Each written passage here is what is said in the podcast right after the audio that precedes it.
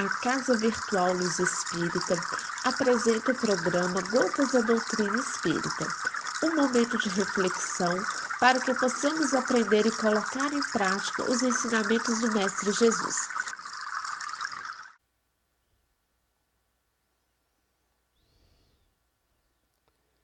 É preciso, no começo das considerações de hoje, dizer que é lógico o nosso entendimento das formas das quais nós temos falado e que vem a ser os micromotores que vêm a ser as células, que estas células se unem para perfazer. Por exemplo, é um tecido.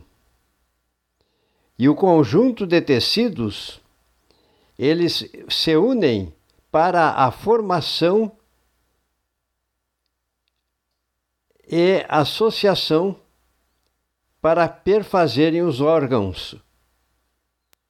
Partes constituintes do organismo que passa a funcionar como um todo, indivisível em sua integridade, cingindo pelo sistema, cingido pelo sistema nervoso e controlado pelos hormônios ou substâncias produzidas em determinados órgãos, como é o caso das substâncias enzimáticas, e transportadas a outros arraiais, outras regiões do organismo, que vai provocar nessa, neste corpo somático o conjunto de atividades que posso dizer permitem a existência da energia, a produção da energia vital, que é a base de sustentação para a vida do organismo físico. Ainda prosseguindo, nós temos que existe, acontece a impulsão mecânica da mente sobre o império de todos esses componentes celulares dos quais estamos falando e analisando. Porque, é claro, muito resta ainda para ser dito, para ser caracterizado, interpretado, analisado.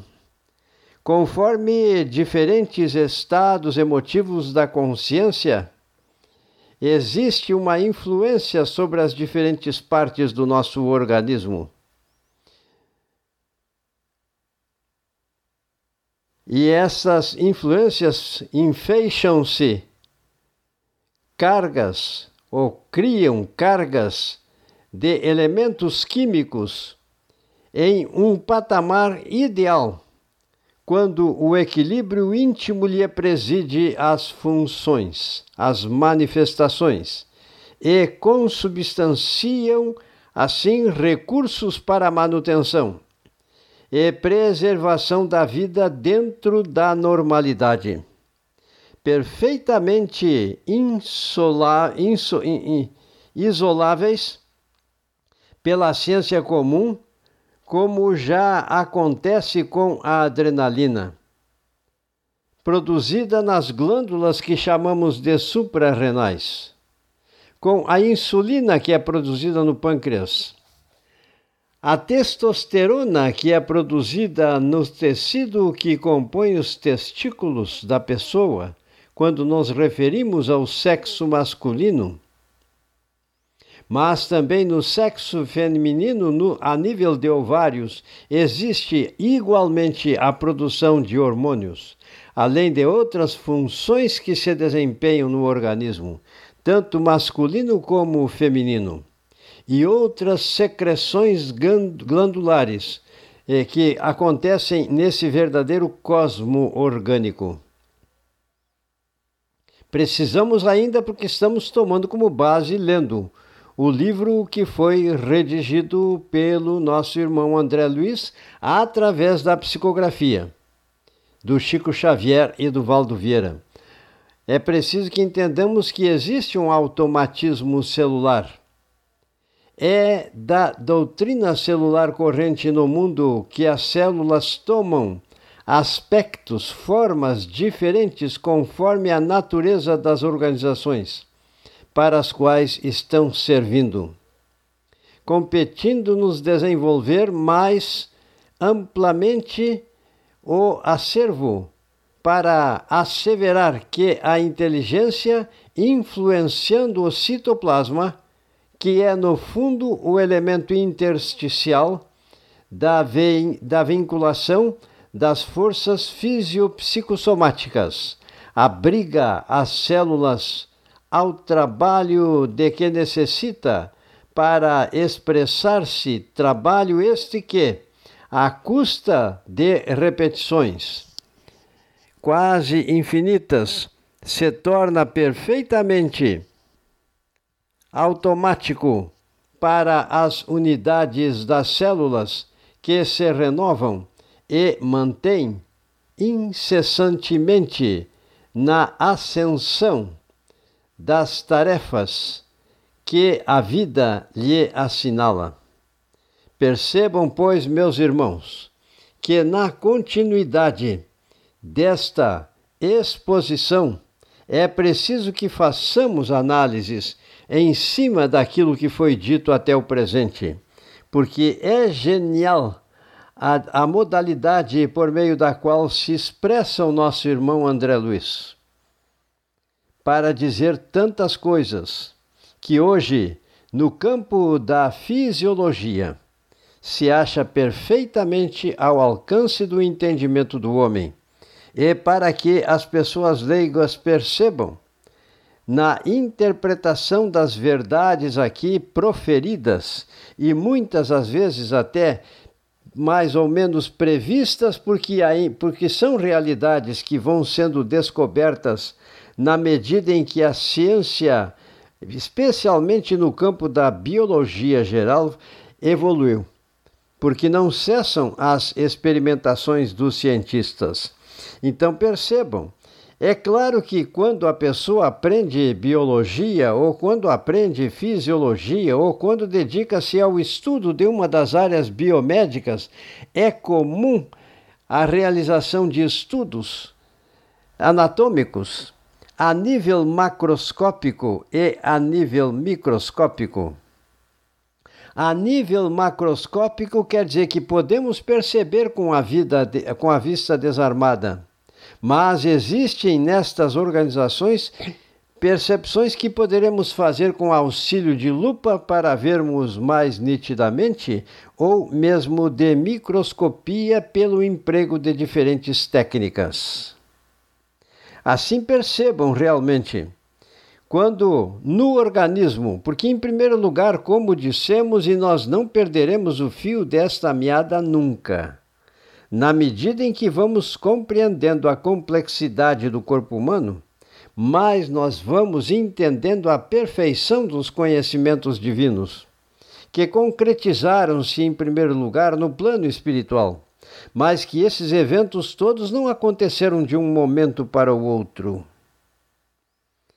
levaram milhares, milhares, para não dizer que, quem sabe lá, mil, milhões de anos, até que se tornasse uma realidade completa. Nós vamos dar um exemplo. Nos estudos que foram feitos até os dias atuais, na trajetória evolutiva do ser humano, existe o apêndice secal que nada mais vem a ser do que um órgão que atrofiou-se e que nos primórdios dos tempos apresentava-se mais desenvolvido. É, ele tem ainda uma função desempenhada principalmente no campo da proteção imunitária do tubo digestivo que precisa, a nível de válvula iliocecal, ter a proteção com os mecanismos de imunidade que existem neste apêndice secal. Mas não somente isto. É preciso que entendamos que quanto mais a gente estuda, mais a gente vê então a perfeição do corpo espiritual, porque está provado e não, não está ao alcance da nossa vontade, como existe, exige o método científico, porém, William Crookes, como gravamos na, na, na, na, palestra passada, ele fez ao longo de três anos experimentações e fez diversas constatações na presença de circunstantes ah, por meio dos préstimos mediúnicos da médium chamada Florence Coquin.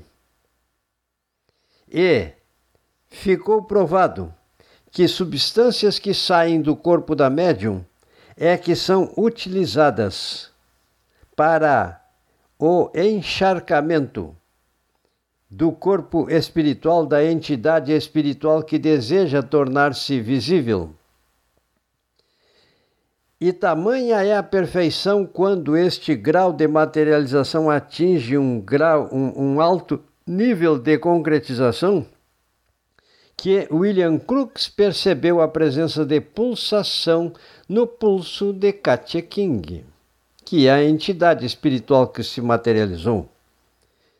E analisando em laboratório um pedaço do vestido que ela trajava, comprovou que este vestido era feito de todas as substâncias integrantes do tecido conjuntivo. Então percebam, foram feitos estudos e é claro que aconteceram tantas vezes quantas necessárias. Porém, devido às dificuldades que são enfrentadas para a realização deste evento de materialização, não está o fenômeno ao nosso alcance, à disposição da nossa vontade, conforme exige o método científico. Todavia, eu faço um argumento ainda porque preciso justificar. Nunca alguma pessoa viu um átomo. No entanto, o átomo tem um núcleo central, feito por prótons e nêutrons e existem os elétrons orbitais que giram em torno deste núcleo. E conseguiram desintegrar em cadeia estes átomos na eclosão da bomba atômica, empregada na guerra, mas que também, em decorrência destes conhecimentos, a medicina humana e outras atividades biomédicas resultam beneficamente para a humanidade. Então, sempre existe esta interpretação. O homem, quando usa mal o seu livre-arbítrio, ele poderá criar consequências danosas, mortais, e se endividar perante os registros que ficam neles mesmos, em decorrência dos erros que cometem mas não é castigo.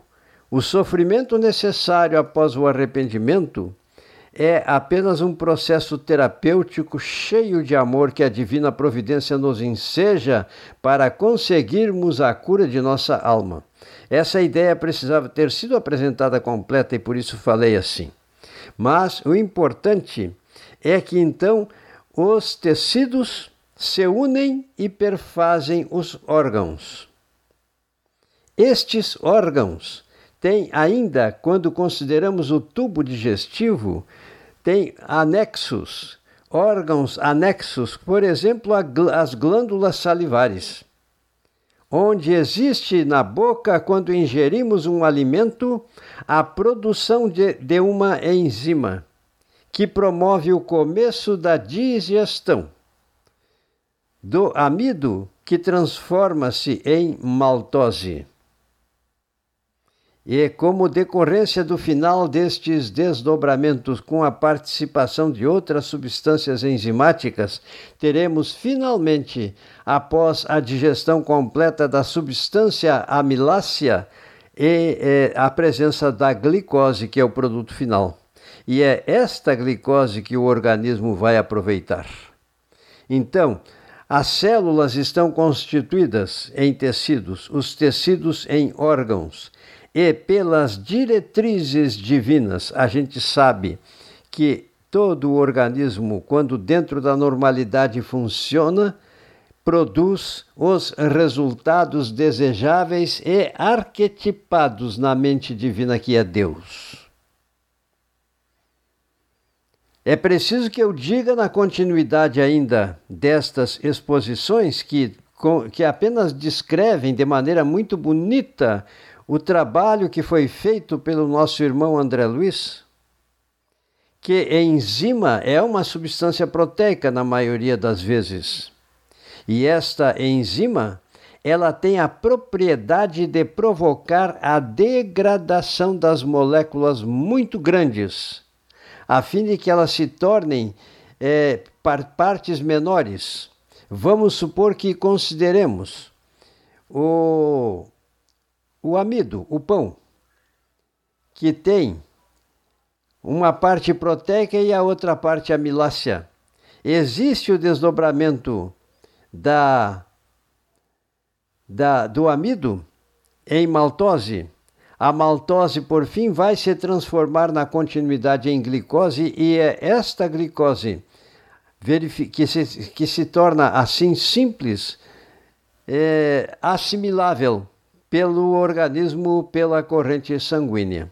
Percebo então como realmente existe complexidades e maravilhas que o homem vai descobrindo cada vez mais na medida em que ele vai aprendendo a respeito destas funções. Mas vejam só, após o fenômeno de mastigação do alimento ingerido, para que ele se transforme em partículas menores, acontece a deglutição, que obedece a um mecanismo que a fisiologia consegue definir muito bem. Onde, por exemplo, em cada deglutição ocorre, vejam só, o fechamento da glote pela cartilagem epiglótica que fecha, porque a glote é a abertura pela qual o ar circula para ir em direção aos pulmões e ali não pode nunca acontecer a penetração de alimentos. Sob pena da pessoa sofrer um engasgamento, ter uma crise de tosse ou até mesmo sofrer asfixia conforme a dimensão da porção que acidentalmente pode ocorrer, mas que não deve nunca entrar na glote. Então, a cartilagem epiglótica, durante a deglutição, ela, ela tampona essa glote. Por isso é chamado cartilagem epiglótica. E a faringe, ela está situada acima, é, como parte da faringe existe na, na, na, constituição do corpo a, laringe, que vai para o pulmão, ou, que é abertura para o pulmão, e, de, e, e, e então se abre a faringe e abre-se um tubo que conecta a faringe com o estômago. E assim então o, o, o, alimento vai parar no estômago, nesta nossa exemplificação para que vocês possam perceber. Mas se nós quiséssemos fazer a deglutição, que é a mesma coisa que ato de engolir, um alimento seco, por exemplo, farinha de mandioca ou mesmo é, um pedaço de pão seco, mal mastigado, nós iríamos nos afogar e, e iria acontecer a dificuldade do deslocamento do bolo alimentar em direção ao esôfago e do esôfago para o estômago. Por quê? Porque, devido ao atrito, se estivesse ressecado esse esôfago e esta faringe, e a própria boca, não teria como o alimento ser, durante a mastigação, umidificado e misturado com a saliva, que apresenta-se constituída não só pela saliva, mas também pela mucina, que é um hormônio produzido, ou uma substância produzida, melhor dizendo, não hormônio, é substância produzida, é enzimática, ela vai se misturar com o alimento e essa viscosidade existente na saliva também se faz presente na faringe, porque glândulas mucosas produzem esse muco, que tem o propósito de lubrificar o nosso tubo digestivo.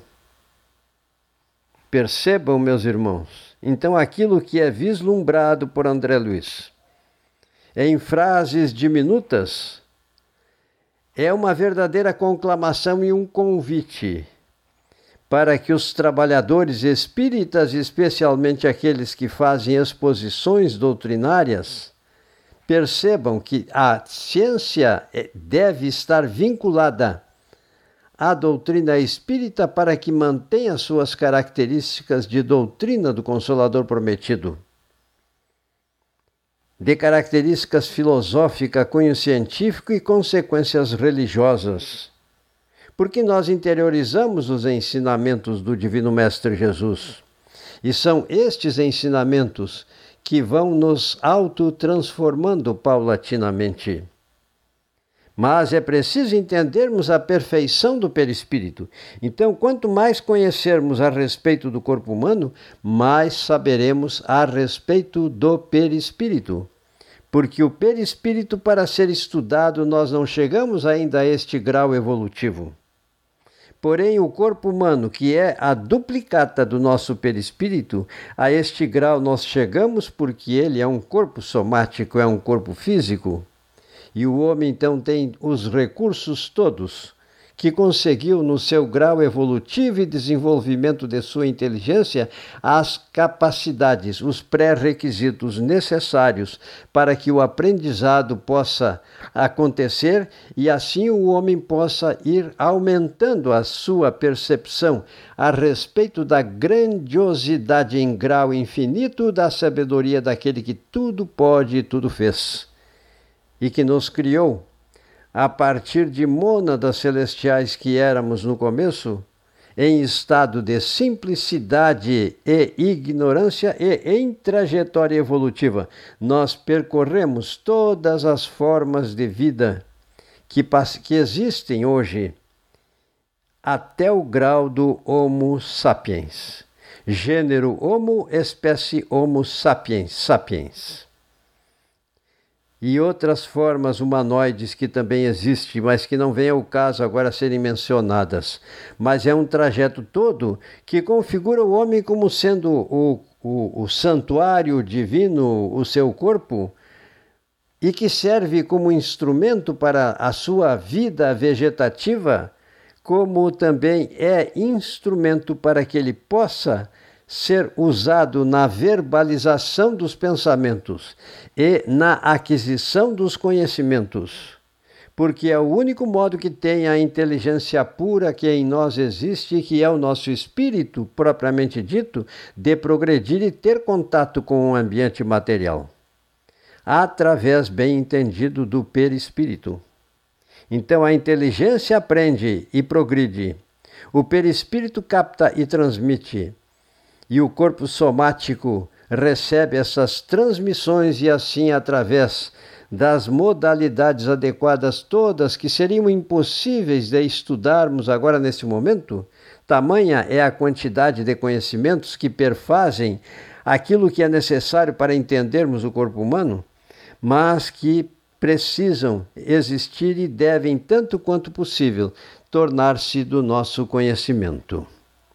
Mas vejam só, então, existe além então do tubo digestivo os órgãos anexos, glândula, as glândulas salivares que produzem a pitialina já é um fato conhecido por nós. A pitialina é a enzima que começa a degradação da parte proteica e amilácea de um pedaço de pão, por exemplo, que nós, façamos, que nós possamos ingerir. Mas chegando no estômago, existem células especializadas que produzem uma substância que nós chamamos de pepsina, é outra substância enzimática produzida. Só que esta, esta pepsina ela vai servir para degradar a fração proteica dos alimentos que nós possamos ingerir, por exemplo, um, bife ou um pedaço de queijo, que são alimentos ricos em proteínas e que precisam ser dissociados até o grau mais simples para que possa acontecer a assimilação pelo nosso tubo digestivo e passagem do alimento digerido completamente para a corrente sanguínea. Mas fiquemos por aqui nesta exposição, porque a pepsina produzida no estômago, ela depende de um pH ácido e então tem células especializadas no nosso estômago que produzem o pH chamado configurado pelo ácido clorídrico. Vejam só, então tem que ter um pH ácido para que essa enzima possa transformar os polipeptídeos em peptídeos menores e estes peptídeos em aminoácidos quando passam pelo estômago. Só que a degradação completa, como estávamos dizendo, não acontece só no estômago. A primeira etapa da digestão da parte proteica, que é de ação enzimática pela pepsina é, vai ser continuada, continuada pela parte enzimática fornecida pela porção exócrina do nosso pâncreas, o qual vai produzir a tripsina. Percebam só. E esta tripsina vai dar a continuidade, porque ela vai, de, vai ser projetada ao nível do duodeno, pelo orifício que é fechado por um músculo tipo esfíncter chamado esfíncter de Oddi. E ele se abre e então a pepsina, a, ou melhor, a, é a pepsina e a, e, e, a, e a tripsina. É a tripsina que é produzida lá no pâncreas vai dar continuidade à digestão da fração proteica. E é muito mais complicado ainda, meus irmãos. É preciso que digamos, existe muito mais complexidade a respeito da ação das células glandulares, que produzem substâncias e que são lançadas no tubo digestivo para que a, a digestão, a transformação de substâncias complexas em substâncias simples aconteçam nas próprias células do nosso tubo digestivo. Existem células especializadas que produzem o muco, porque esta mucina e este muco precisa estar presente para a lubrificação do nosso tubo digestivo, a fim de que o bolo alimentar possa deslizar sem traumatismo contra as paredes do tubo digestivo. E ao mesmo tempo, esse muco protege o tecido mucoso que reveste a parte interna do nosso tubo digestivo. Então percebam, na verdade, se nós não temos conhecimentos destes pré-requisitos que a fisiologia nos fornece, ah, e eu sou uma pessoa que dedica-se bastante a esse estudo, não vou dizer muito, mas bastante, e, e então a gente, pela utilização dos pré-requisitos, chega-se a entender.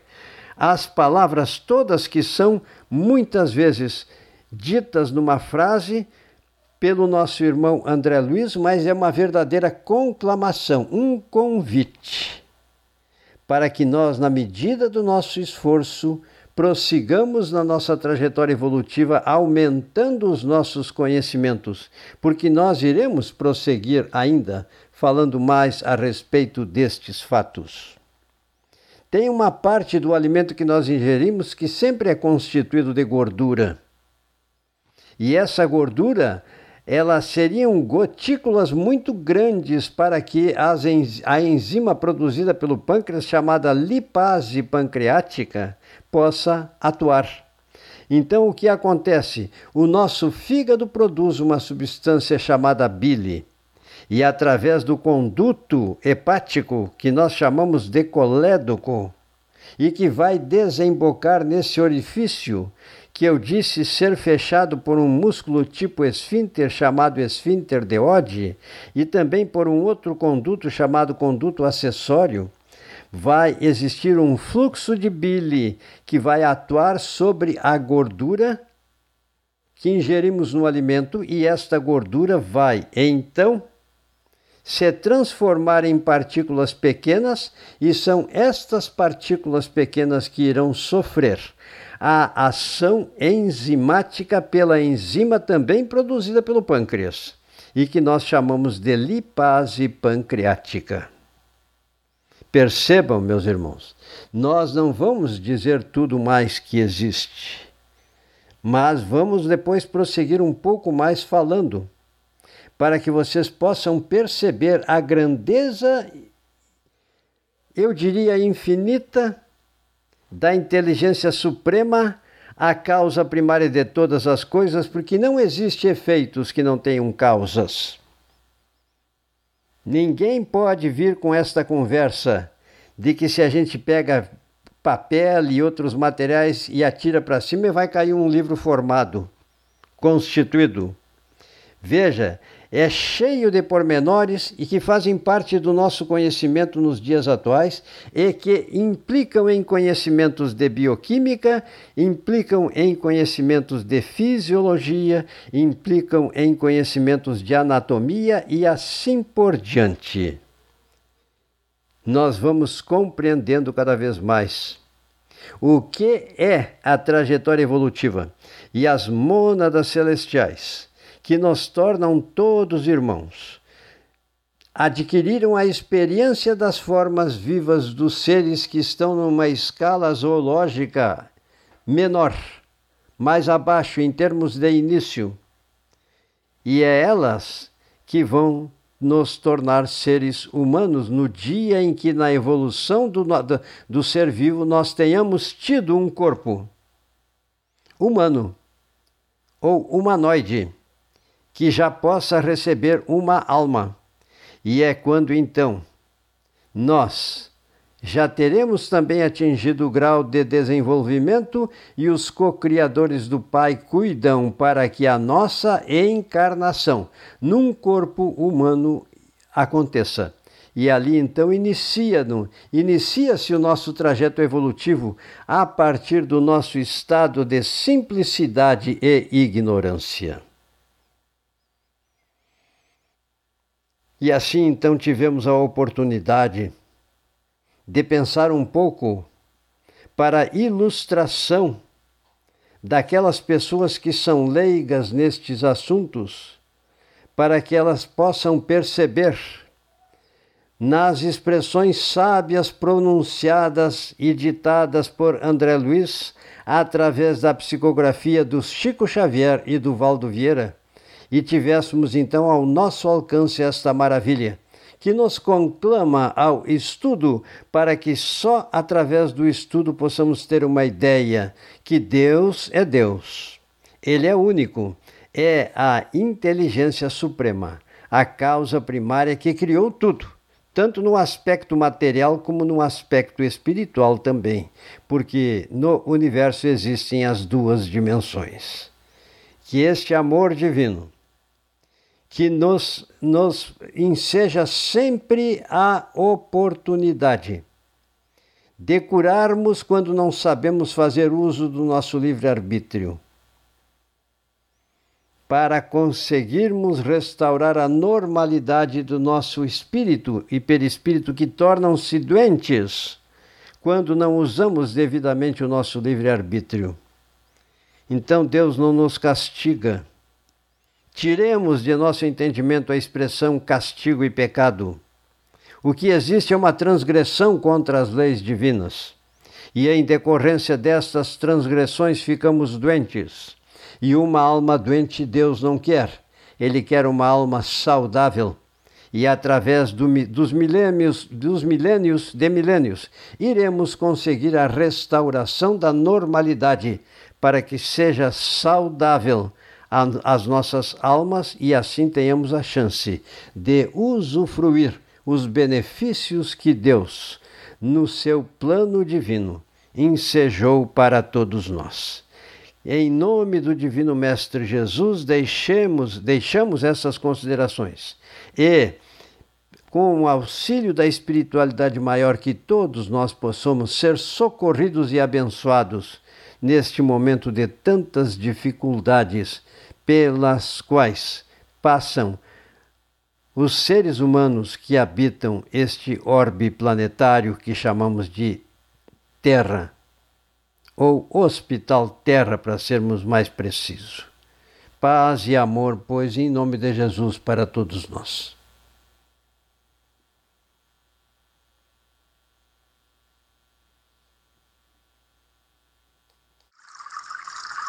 Programa Gotas da Doutrina Espírita foi uma produção da Casa Virtual Luz Espírita e sua equipe.